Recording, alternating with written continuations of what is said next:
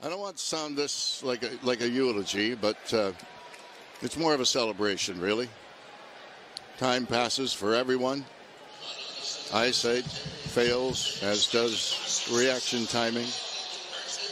With me, it works like the spirit is willing, but the flesh is weak. it's the first time I've ever quoted the Bible.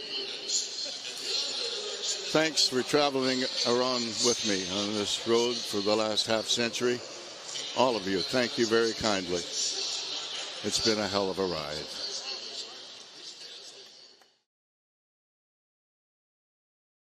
We are back with the Buffalonian podcast. I'm Joe Kelly, and as always, I'm joined by none other than Dom Loss. And it's uh, it's been a few days now since the legendary Rick Jeanneret has passed. Um, very unfortunate to hear. Um, he's the best at what he did. huge inspiration to all the Buffalonians out there. Even if you aren't a Sabres fan, you hear RJ, you hear Rick Jeanneret, you know exactly who is being talked about. He's an icon a man of the city, a man of Buffalo, even though he's not from Buffalo, he represented what Buffalo was, and um, you know, it's uh, he retired, so we didn't hear a lot from him anyway. But now, knowing he's no longer with us, it's you know, it's gonna be it's gonna be an adjustment coming the Saber season. But um, our thoughts go out to RJ's family, of course, thoughts and prayers, and uh, we wish them well. But Dom, what what did what did you think when we when you heard the news late Thursday night? I mean what a blowing loss to the Buffalo sports community and broadcasting community as a whole. Yeah, I mean, I, I think you just immediately remember all the great moments you had with RJ, and uh, obviously, you know, his last season, what a send off they gave him on RJ night, and mm-hmm.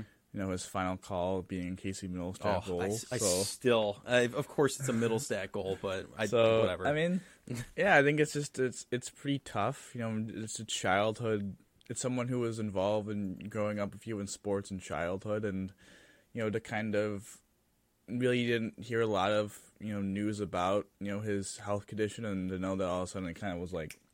You know, yeah, bad. it's definitely um. They kept it under wraps. His family. It was you know, so two def- years worth of multi-organ failures. So. Yeah, so it's definitely one of those situations where you you kind of like lose your breath a little bit, but um, you know, it's great celebrating RJ and what what he did to you know create Sabres fans like you and myself and Moose yeah. the producer and uh, uh, you know, so it, it, it it's it's heartbreaking, but I know the Sabres did a fantastic job. Uh, you know, the last couple of days, you know, talking about RJ and you mm-hmm. know celebrating the the great life he had, and also what they did his final season, and what I mean, the, what they're probably going to do in the beginning of you know, this season will definitely be very, um, very interesting to see what they do. Yeah, his name's in the rafters already, so um, it'll be probably a big spectacle, and I'm looking forward to it. But we do have a little bit of Sabres news today. Um, unfortunately, we won't be hearing Gummy Bear in the stadium anymore at well, home games. P- p- not not like we did anyway. Well, potentially if they give him some respect, if they if they if he scores for Anaheim and Buffalo. Uh, maybe I don't. I don't think they would. I'm going to be honest with you. So Ilya Lyubushkin, Ilya Lyubushkin, however you pronounce it, defenseman. Um, he signed a two-year contract. He didn't. He's not. He's not finished with it. So, um, okay. I mean, he was kind of bad anyway, in my opinion. I, what did we grade him on our on our player grades? I forget. Mm, D or D, C, something like that. Low, low C, high D kind of range. What do you think of him being traded for a fourth round pick in twenty five? You think that's a win? Oh yes, well, I mean it's a win for multiple reasons. One, I don't think they're going to do anything with the salary cap, but getting two point seven five million dollars off the books is never a bad bad thing, especially if you know the Sabres find themselves in it late in the year and they want to add a piece.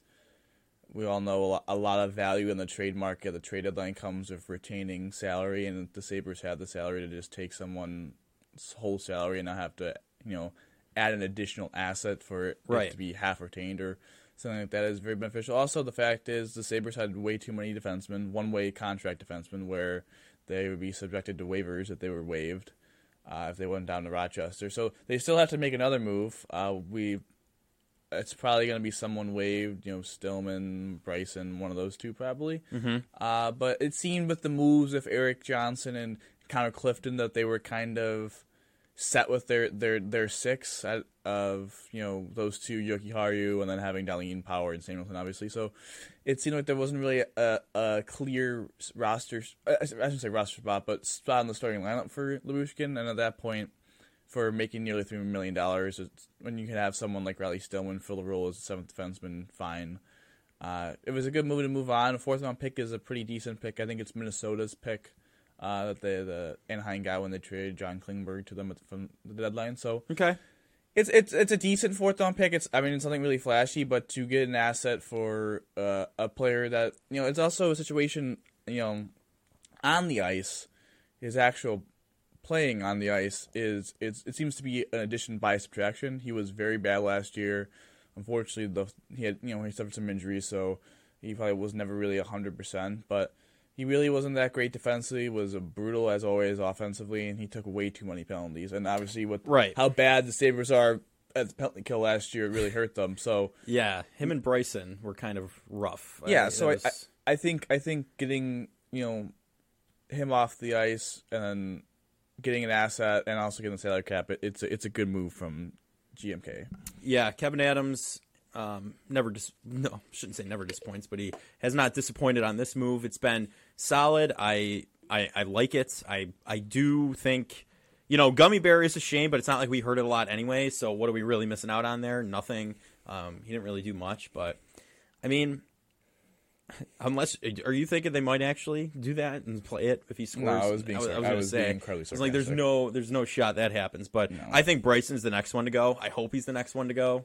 Um, just really, what do we give him? We gave him like a D or a C last year. It's, it's gonna be interesting. What that's definitely gonna be uh, you know as in the next month when training camp begins for you know the the big club the Sabers. It's gonna be interesting to see what happens with the depth of the roster. You know, goalie does Comrie make the roster? Does he not? So would they carry through or not? How that would impact how many skaters you would keep. Who is going to be kind of that the the you know the depth forwards on the team? Who's going to be playing in Jack Quinn's spot? Who's going to be you know kind of take? The, I don't know if they're going to carry eight defensemen, but who's going to carry? I mean, if they carry only seven, who's going to be the seventh and who's going to be the odd man out? So there's definitely a lot of uh, position battles and uh, definitely a unique uh, off season still kind of ahead before you know we actually get some actual game game film. yeah, I mean, I'm right there with you. That's about it for the Sabers, though, right? Any anything else really, really Um, poking out at you that we want to bring up here? Or? I do have to say, Dahlin was ranked seventh in the top twenty for defensemen, and Tage, I believe, was ranked ninth in center. So Oh, there we go. uh, credit to them. That's a cool accomplishment. a Um, little round of applause for him here. Congratulations. Congratulations to them. I still think it's absolutely ridiculous that I believe three was Miro Heiskanen. Actually ridiculous that he was ahead of Rasmus Dahlin. I I was dying on that hill. Both are both are incredibly good defensemen, but I mean, I those Dallas fans really make me angry because it just Heiskanen was not that good offensively until last season. So, um, yeah, I mean Dahlin put it all together last season. So hopefully, you know, he, he was seventh this year. Hopefully this year he got Norris votes last year as well. So hopefully maybe this year he becomes a finalist and potentially Yeah. even wins it if he has a yearly. I think it's very year. possible, especially with the way the team is trending as a whole. Um, that only helps out individual statistics well, it- as well. it's so. also it's also kind of like uh, I'm trying to think of a player on the top of my head, but like in the NFL, like it usually takes the second year to really get recognized. Like you have you break out year A, but it takes year B to finally get the recognition you deserve. It's kind of Yeah. like a little bit like. I guess if you want to say like if Jordan Poyer finally making first team All Pro, like he Mm-hmm. played as like he played at first team All Pro levels for a couple of years, but it took him that resume and that build up the reputation to then finally make the honor. So Right. I think that's the situation with Dahlin is that last year he made the nor- the jump to being a North, you know, a top ten defense, legit top ten defenseman. Mm-hmm. This year, I think he'll take another jump to be a top three, and then, who knows? Maybe one one one day our, our our guy will be number one on that list. Hey, it, don't, don't write it off. I mean, Dahlin trending upward for sure. Um, it's it's going to be exciting to see this team. I I mean, I've talked about this before, but most recently I've been talking about it, and it's like, yes, the Bills are always exciting. They have been for the past few years, right? Like, especially with since Allen's come onto the scene and the team's really taken that jump to um, deep playoff pushes, right?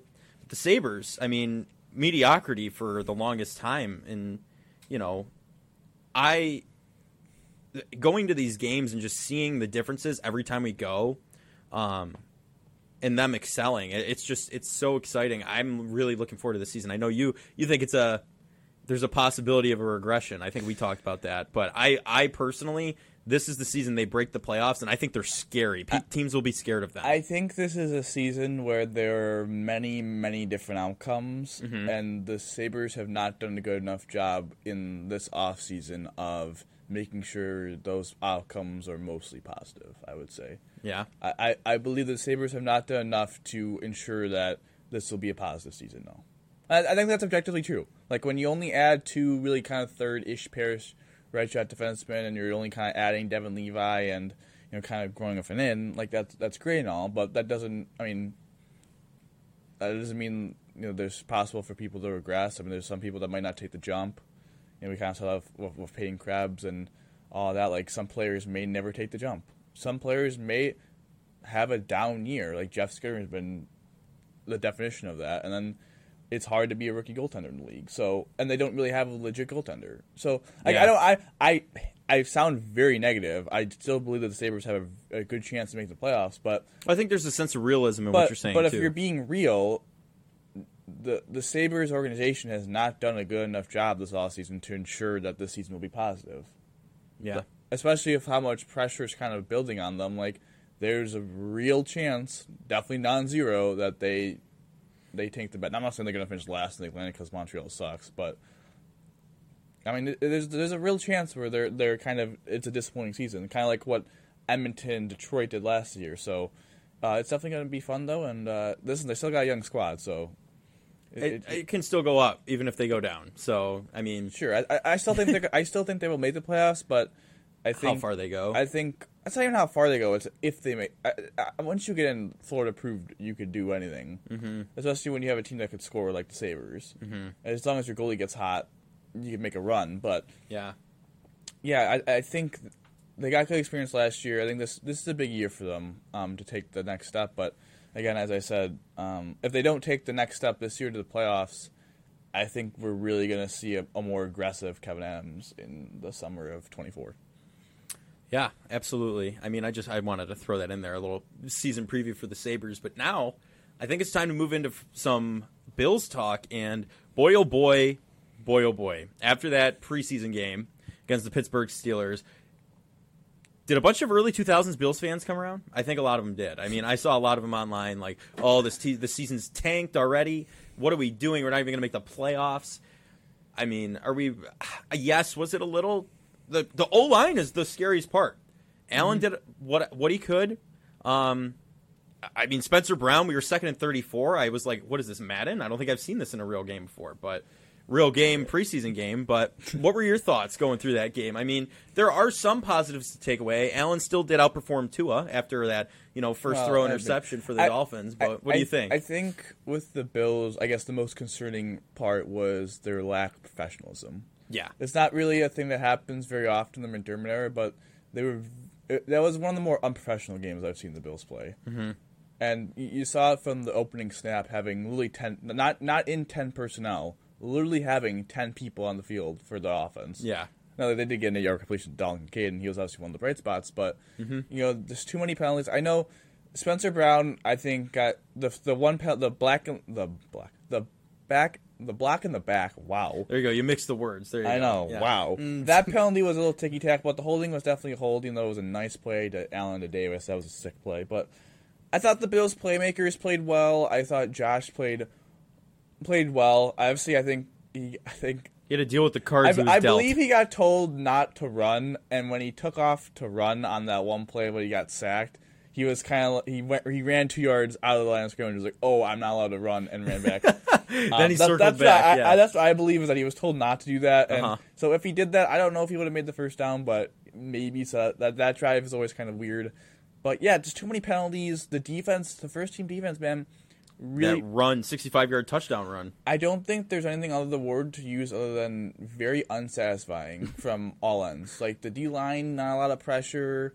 Poyer didn't look very good on the you know that was a bad bad angle. Yeah. Uh, the linebackers got sealed off, and Tyrell Dodson I think is going to get cut because it, I mean I don't know how he. I think Williams will I don't think that, but you don't think so? No, because he's not, they're not really playing middle linebacker. and He's playing mostly third. I know he's started to get some reps, so I think there's potential per se. But I think it's if Terrell Bernard comes back healthy from the hammy, um, I think he'll be the week one starter or AJ Klein at this point. Yeah. I think Terrell Dodson has played himself. I think Terrell Bernard honestly is probably one of the bigger winners in the first two weeks of the preseason and hasn't played a single snap because of injury. Uh, because the the uh, No everyone- eyes have been on him. Everyone, everyone else, no, but ev- everyone else in his, the competition have really. I mean, I don't want to swear on the pod, but like crap the bed. And You can say you can say it. no, I'm not. I, I, I'm not. I, I, I ha- I have the restraint not to. But Okay. middle linebacker. Shit the bed. I'm, I'm gonna Okay. say it then. I think the frustration for me is this team did seems to have done a really good job in the offseason of adding weapons. Like I like Hardy, I like Sherfield. He had a really nice catch. Um, Kincaid looked really nice. Yeah. And I also really liked the interior offensive line. Like I thought Connor McGovern was really solid. I thought O'Cyrus Torrence, even though he was graded bad by PFF because they're PFF, but I thought he was really solid as well. Like I think the interior of the offensive line I think he'd make a case it might be the best interior offensive line in the Josh Allen era or the or the Super Bowl contending era. Like I think if O'Cyrus Torrence plays his capability and Connor McGovern solid, and you always have Mitch Morse, like I really like the play from the interior offensive line. Is Yep. the tackles that Yep. were concerning. Uh, Dion's Dion. Like I just think p- p- there's a lot of like when you talk about 2000 Bills fans, there is just a hive of really anti Dion fans. Yes, yes, And I, noticed that. Yeah. I don't really know where it comes from. It was from. wild. It was get Dion out of here. I'm like, we're getting Dion out before Spencer Brown. Are we serious? Like, what are we talking it about happens right every now? once in a while, like the 2021 Steelers game, the Saints game on Thanksgiving. I'm trying to think if there was a game. La- I, I'm blanking out if there was any game last year. I think the Bengals game you might say was one. But yeah, the playoff game. There's like a couple games every time where like Dion. Okay, Dion has a bad game. And, like people just like like, oh my god, we gotta get rid of him. Dion is an above average left tackle. He is. He's solid. He has down days for sure, but he's more ninety percent of the time he's solid. He's more solid than bad. Yeah. He is a solid, above average. Heck, you could even say good because he's a Pro Bowl left. I know Pro Bowl, Pro Bowl, but he's a good left tackle. He is he an elite left tackle? No, he is not Trent Williams. He's not Tyron Smith. Nope. He's not Laremy Tunsil. He's not a shutdown left tackle. And sometimes, occasionally, he gets beat. Now, what I say, am I slightly concerned because I feel like in training camp he wasn't fantastic, and him in pre- first preseason action. I think his first preseason action. I don't. I can't remember off the my head if he played. Uh, I don't remember Buffalo. if he did either. I, I think he did because I think the offensive line did, but I, I, I I'm blanking on that. But not great in the first game action. So I think yes, you could be like, okay, that's a little concerning, but Dion usually turns around. Spencer Brown is that's a concern, and that's his, it's a position where the Bills middle linebacker, offensive tackle knew that they had significant problems at both and didn't really address it and didn't really add a competition. We just kind of ran it back. We just oh we signed Brandon Shell in the middle in June first. Well, he's retired. You don't have really another guy to push Spencer Brown because David Quessenberry you re-signed him, but he's also hasn't looked very good either. So I think that position is really concerning because you could have the best interior offensive line. Uh, that, but in this era for the Bills, have a solid Dion Dawkins, but you know, you're, the saying is you're only as strong as your weakest link. Like their weakest link is pretty darn weak. yep. Like Yeah. it's it's it's one of the worst. It's maybe the worst right tackle in the league. You could even weak. consider it a missing link because it's so weak. It's not even Yes. there. You know, like that. Like that's where I would have it at that so point. I think that's a real concern. Then middle linebacker is another concern because you knew for at least a year that you probably weren't going to pay Tremaine Edmunds. No, and especially the way he ended up playing. Like once you saw him in the season, you, you you know at that point you're like, Well, yes, for them not to have a, it, it, it's frustrating from the perspective of they just did not have a plan, long term plan at middle linebacker while Tremaine Edmunds was on the roster to said replace Tremaine Edmonds. Yeah. and if their answer was really Tyrell Dodson, he was the the the wasn't he off the team and then they brought him back? Isn't that what happened? like that. The Minnesota Vikings literally were giving him the game ball for his horrific second half performance. Is one of the big reasons why the Bills lost that game is how Tremaine was so good in the first half, got injured. Tyrell Dodson Yeah. played the second half, was god awful. So for them not to have a plan other than oh we're Tyrell Dodson or we're going to spend two third round picks on guys that really aren't middle linebackers is just It was either him or Cam Lewis getting the game ball for that one, catching the ball for Jay Jets. Sure, I mean, So yeah, that's the It- only it- other thing. I just don't fully understand their plans of those two positions.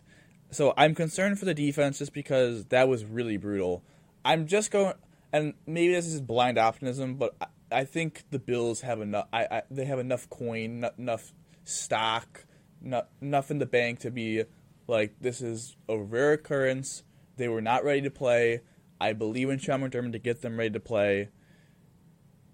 I'm not gonna, you know, make a bunch. yeah, of you're not gonna freak. yeah, you're not I'm gonna be freak. early I mean, there's 2000s certain Bills people fan. to freak on, like Tyrell Dodson, because that was just his second straight week of being terrible in the preseason. Yeah. so, but No, he's showing consistency of being bad, and that's yes, that's an so, issue. so there's things to improve on, which is fantastic. I mean, I, honest to God, I said this to myself after the game: is other other than no, I'm gonna say this is probably one of the better results the Bills could have in a preseason game. Mm-hmm. Is to absolutely look terrible. and get yeah demolished by Kenny Pickett I, am not even company. saying demolished. Honest to God, it's it's actually very. I'm not, as fans, it's really annoying and it's really concerning. Yeah. But as coaches, they have to be pissed, but they also have to be like, we have so much film on every every single guy screwed up probably. Mm-hmm. So we have so much stuff to teach these guys, and they have so much stuff now to be like, whoa, maybe we like. It's kind of like it's a humbling experience. Like maybe we aren't as good as we thought we were. I'm not saying okay, it's a preseason No, game. well, whatever. for the film review, if I if I were if I were coaching the team, all right, we're just gonna we're gonna we're gonna take a trip here for a second. For the film review, Man, 24 gets on real life. yes, Man twenty four. So, um, if I if I were coaching the team, I'd bring them all in for film review and just show every bad play they did. Like not even like tell them, hey, we're gonna watch the opposing team's film. Just be like, we're gonna study it. We're gonna be ready for next time. But no, we're gonna point out every horrific thing that happened on the screen. And I would just I would let them have it because you're right. They might have had a false sense of security. Hey, we were, you know, top five, top ten defense or whatever.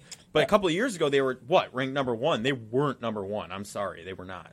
Because if you were number one, you would have stopped an offense with 13 seconds from their own side of the field. That's just that's my take. But Sure. I, so I, I think that from that perspective of the Steelers game, I'm not saying it's a success. It's definitely not a success, but there's a lot of. I, I actually do think that's actually an underrated positive. Is they need to rise from the ashes of defeat. I don't care about. I don't care that they lost. I just care that they looked bad and making when the players look bad, the coaches look bad, and the coaches don't want to look bad. So I, I, there's a lot of things to learn. I also didn't really realize that in preseason you don't game plan for your opponent, which I think is bizarre. I, I did not. Yeah, you just that. let it fly out there. You just I let it fly. Yeah. I understand, like, oh, you want to do your plays, but like, I do this. Is this an excuse? Is this just a fact? The Steelers run a three-four defense, and the Bills run a four-three defense. So you thought I would expect that they had had some kind of game plan for, oh, if this is a three-four defense, this is how we'll play against them. I don't know. I, I, I maybe they still did, and it just didn't work out. But I find that to be concerning. But um, It's kind of odd. You're right. Like in the preseason, it is kind not of odd. game plan for your opponent. I'm not get even ready, saying but- game plan, but like if you ended up playing a team that ran a three-four defense, like you would probably want to like Yeah, you run want your three four. I don't know. They probably did. I'm just like, I don't know. Maybe I'm looking too far into that. But ov- overall, there was. I mean, Mark Bar- Mike Barkley was, was Matt Barkley. So quarterback two just shows you that that. Yeah. like, if Josh goes We were down, talking about that last time. How I'm done talking about Yeah, I it. If- can't. If, if Josh doesn't get that, if Josh gets injured, they're screwed. I mean, it's as simple as that. I mean, not like they, they weren't screwed year, like the last two years, but they're mega screwed this year. But you know, Gabe looked good. Stefon looked good. Yeah. I thought Kincaid looked silky. he was the shining star of no the, knocks, so he really shined. Um, I had to say, Khalil Shakir, man, there's really potential that he's not going to be on the 53 man roster. I, it, it is shorter had a really nice game. He did very Andy, good game. Andy Isabella is a guy that looked solid on special teams, and he looks to be. He's hungry too. I, I, I don't know if I don't care. Hungry about, dog runs faster. I don't care about the hungry dog. runs think so. faster. I don't care about any of that. The fact is, they're trying to make him make the team. And what I mean by that is Isaiah Hodgins. The big reason why he never made the team was because he didn't play special teams and was also terrible at special teams. It's not like he could. It's not like they attempted like, oh, we're never going to make him play special teams. Is that he honestly could not play special teams because he was so awful at it. Yeah. Like he was a negative on special teams.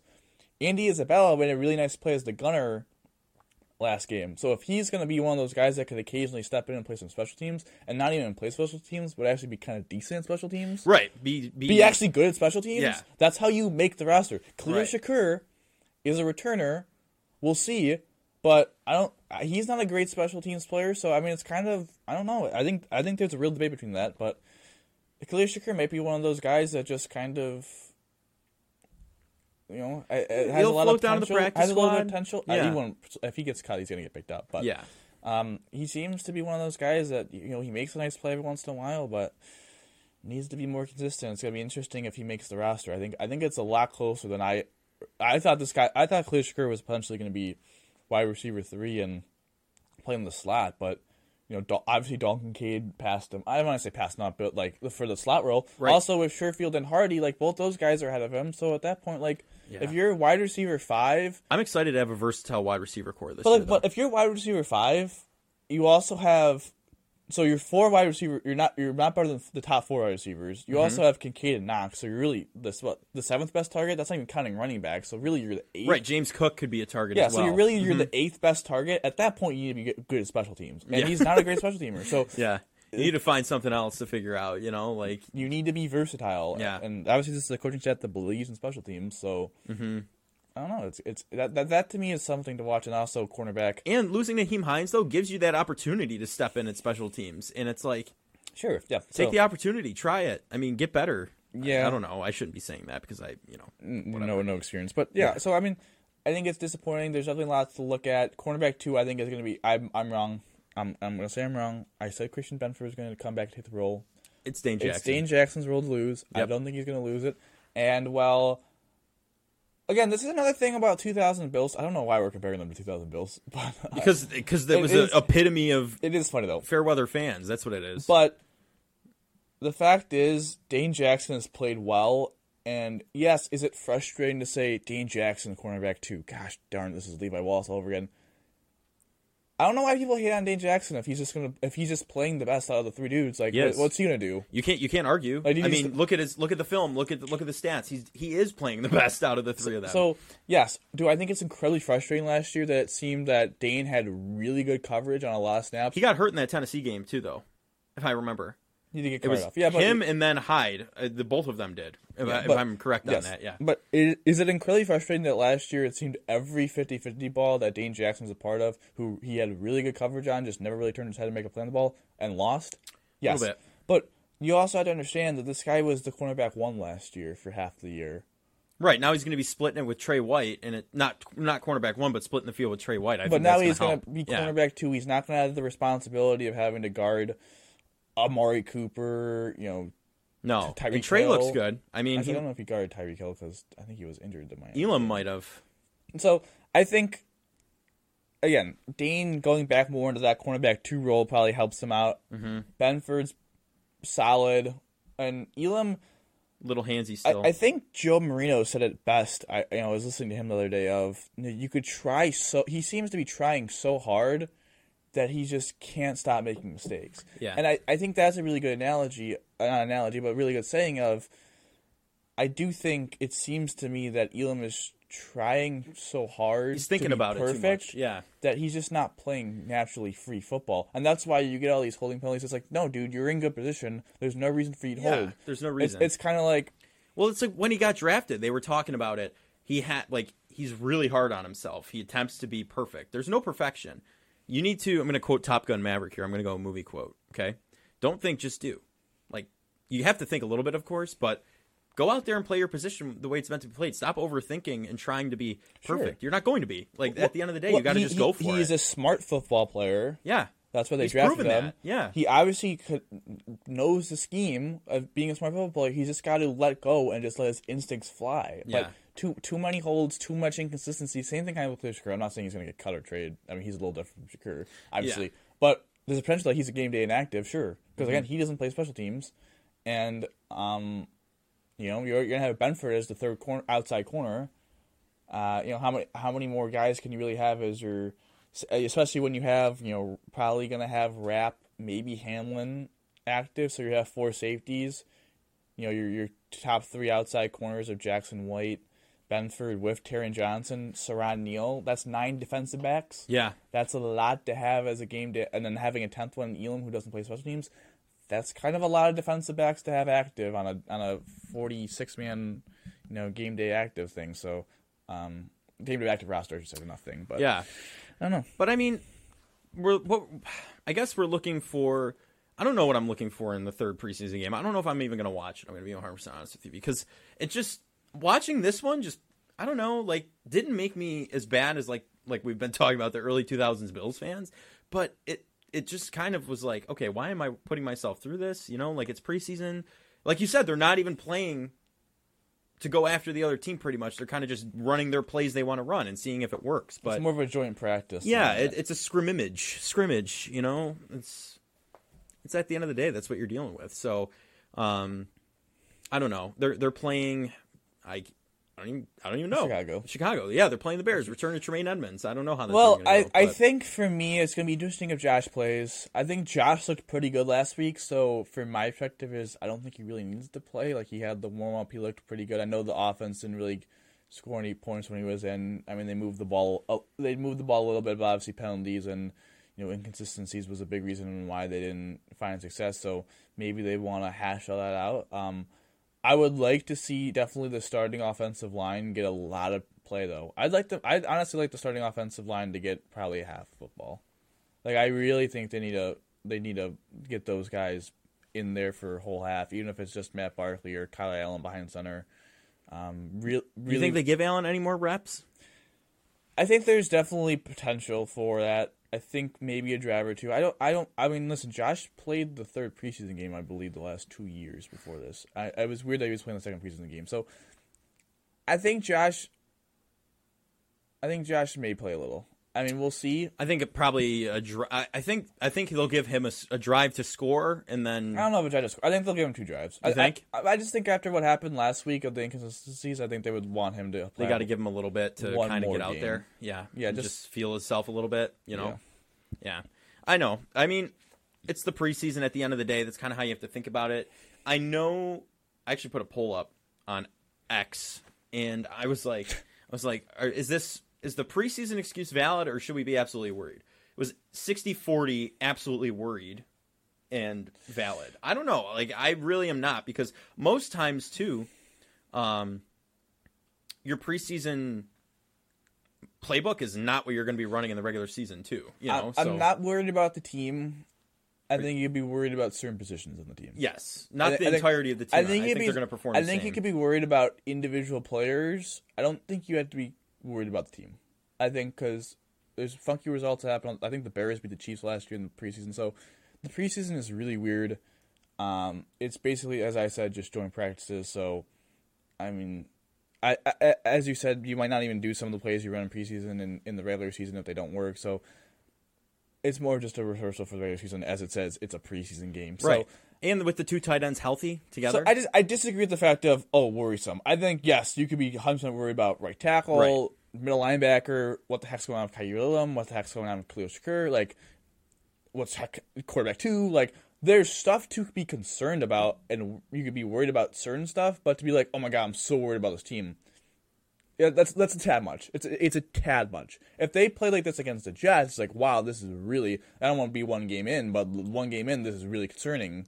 Th- then I think when that back, if they play like this against the Jets, then you could kind of be like, whoa, this is really worrisome. Playing a preseason game against the Steelers, come on, yeah. we're better than that. No, we are. I'm. Well, we are. We are. Yeah, we're better. Whatever. I, I'm not even gonna. I'm not even gonna talk about it anymore because I think it's just beating a dead horse at this point. But I do want to get into a little bit of just league talk here, and also just mention this is the final episode of season two. No, we're not making as big a deal of it as we did at the end of season one, but we're gonna take a week hiatus, get all of our ducks in a row for the start of Bill season, and we'll be back with season three of the Buffalonian podcast. It's wild. We're approaching 100 episodes too. After this one, there's gonna be five or four, four more. One. Yeah, and this will be ninety five, so five, five more episodes. Wild. We'll have a special coming out for that. That'll be fun. But first, first, there's an infamous Fox Sports, whatever. What, what's the first things first? Is that what the program is? Indeed. Um, Nick Nicholas Wright. He uh, he's he's kind of a Mahomer. He doesn't he doesn't really like Josh Allen. It seems he likes to go after um, clicks, as we'll say, but he likes he likes to attack the Bills fan, not attack, but rile the Bills fans up. So um, if you could play the clip, uh, we got we got something for you here. Yeah, welcome to the party, America. Some some of us had Mahomes Burrow as one two all year last year.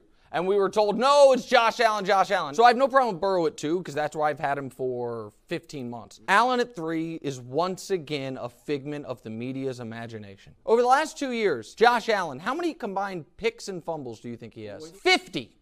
5 0. There's only other guy in the 50s is Matt Ryan, who was, it drove him out of the sport. He was like, I'm out of here, I'm gone. I will just give you, again, it's a very basic stat, but passer rating by year for Josh Allen and his ranking in the league. And much like his game by game, it's a bit of a roller coaster, and nothing tells you it's elite. Nothing. In 2020, it looked like he was on the verge of becoming elite. And then in 2021, he took a huge step back. Last year, he took a bit of a step forward. And then Brew will try to do this fancy math on, but he's an all time playoff great. But he's not. He had one good playoff run. That's it. And he, by the way, that one good playoff run, he went one and one. In 2021, he was awesome. In the rest of his playoff career, he has not been. And so, why is he a top three quarterback? Tell me. I can't help but just sit there and laugh. Like I, I really can't. I mean, he's clearly trying to get a rise out of Bills fans, but I did a little research after seeing this today. Okay, he meant he glosses over Burrow's playoff statistics. Okay, he just shows Josh Allen's and only a select few of the said stats. So um, here, here I made today. I went through and I've compiled all of the playoff statistics. So Burrow only bests Allen and by the way, none of what Nick Wright said was wrong. I, am not trying to argue regular season stats. Everything he said was true, okay? But postseason, he glosses over the glaring differences here, and I also have more than what's on here. So Burrow's five and two, and he has a higher, higher completion percentage by four percent, a little under whatever the the decimal, whatever three and a half, there, three and a half. Allen's played eight games. He's played seven, of course. Allen's twenty total touchdowns for six turnovers. He's 10 total touchdowns for four in one game less. Allen has 17 passing touchdowns and four interceptions in one more game than he has, and he's got nine and four. Nine touchdowns, four interceptions. So, I mean, right there, production wise, I think Allen is just that freak athlete, though. I mean, we talk about it all the time. Burrow is that better pocket passer, better what do you want to call it? What what would you say? How would you describe Burrow? I guess um, stereotypical quarterback. You know what I mean? Like I feel like just kind of pocket passer. Like what what are your thoughts before we go through the rest of this? I think he's a little bit um, Drew Brees, Drew Breesish with a little bit more athleticism, kind of. Okay. Kind of a guy that beats you with inside the pocket, but can also. He's uh, not Tom Brady. Can also use his legs. I don't know. Tom. He has like the mentality a little bit. I don't know. I think it's an interesting conversation for who's the second best quarterback in the NFL, and I think it's close though. I don't think you know what I mean. Like, well, it's close. I mean, I think right. I still give Burrow the edge. I just I, wanted to bring this up. I think Burrow is probably number two based off of um, the playoffs last year. He was better than Josh, um, and that's pretty much true. I mean, the twenty twenty, Josh had a very good counting stat game against the Dolphins. Like he threw for over 300 yards, had a lot of rushing yards. He's also one of the biggest reasons why the Dolphins were in the game. I mean, the fumble that went for a touchdown, the two interceptions, mm-hmm. the one interception that was really, really bad that kind of swung the momentum when it was seventeen to three and going for a kill shot. Yeah. So, uh, it, you you live by the sword, you die by the sword of Josh, and sometimes it gets him, it gets him shot, you know, it gets him stabbed. Like you just kind of die by it. Like I love Josh his ceiling is higher than Joe Burrow, but consistently Joe Burrow is probably a little bit more consistent than Josh. And when you play in in the playoffs, sometimes people would probably prefer more a more consistent quarterback, especially in a one game in or out scenario. Like if okay, if this was like a best of five, like yeah, you probably want to do the, the high ceiling that can probably carry you, mm-hmm. and that's Josh. Joe Burrow, a little more consistent and a ride or die. You know probably what you're going to get from Joe Burrow where in Josh, you kind of sometimes you really don't know what you're going to get. And last right. year, I think it's interesting. Last year, obviously with the injury of Josh, you know, the first half of the year he was kind of on Mahomes' level in terms of EPA per play. Still had a decent run at the end, but obviously the injury hampered him. Joe Burrow has never really Joe Burrow has never had a more efficient offense in a year than Josh Allen.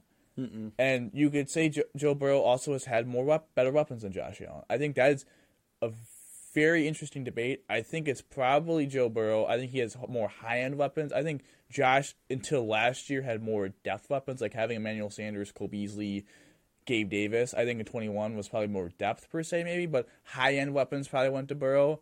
And last year, both offensive lines are bad. Yeah. And, and Josh consistently, they both have consistently had pretty weak offensive lines. Right. So I think there's definitely a debate for Burrow because he has the one over Allen. He played, he outplayed Allen in that game. And he's been in a Super Bowl. I don't care about the Super Bowl that much. I mean, Josh is better than him in 21 all year, and I just think the second half of the year, Burrow was probably not. I'm sorry, probably second half of the year, Joe Burrow was better than Josh Allen, Mm-hmm. and in the playoffs, Joe Burrow was better than Josh Allen. Now you could argue again the injury, UCL but for Josh. th- this is why this year becomes interesting, is because Josh is healthy, Joe Burrow's healthy. Let's Well, dance. Let's dance. we'll Let- we'll let- hope Joe see it. Burrow's healthy for the majority of the season. Well, His calf injury uh, he'll, currently. he'll probably be healthy, but I do want to. see because after this year is the year we're really going to see where Josh truly lies. Right. Because if we have another year where he kind of has a good year but then falls apart, you know, has a bad game in the playoffs like he did in 22, then he doesn't really have a claim to be the best second, second best quarterback in the league. I gotcha. No, that I mean it makes sense. Do you, do you mind pulling the graphic back up? I'm going to just run through the rest of it, and I got a little tidbit in there that's not on there that I want to throw your way. If you're okay with that. All right. So, Allen's total passing yards 2,334, rushing yards 417, total yards 2,767. So Burrow's at 1,927. So one game less. Again, Allen averaged about 6.7.6 yards passing yards per attempt and 6.6 rushing yards per attempt. Burrow's at 7.3 passing and 3.9 rushing. But that makes sense because he's not that rushing freak athlete. And Allen has a little higher passer rating. They're both in the 90s, but Allen has more 300 plus yard games at four to his one, to Burrow's one, and then three three plus passing touch passing touchdown games. So, and he's had zero, of course, Burrow. But there is one thing. This is not on the stat list here. So, for the Bills, times when the defense allowed 25 plus points in the playoffs, four. Times where the defense allowed 20 plus points, six. Takeaways, five interceptions and two fumble recoveries. Okay?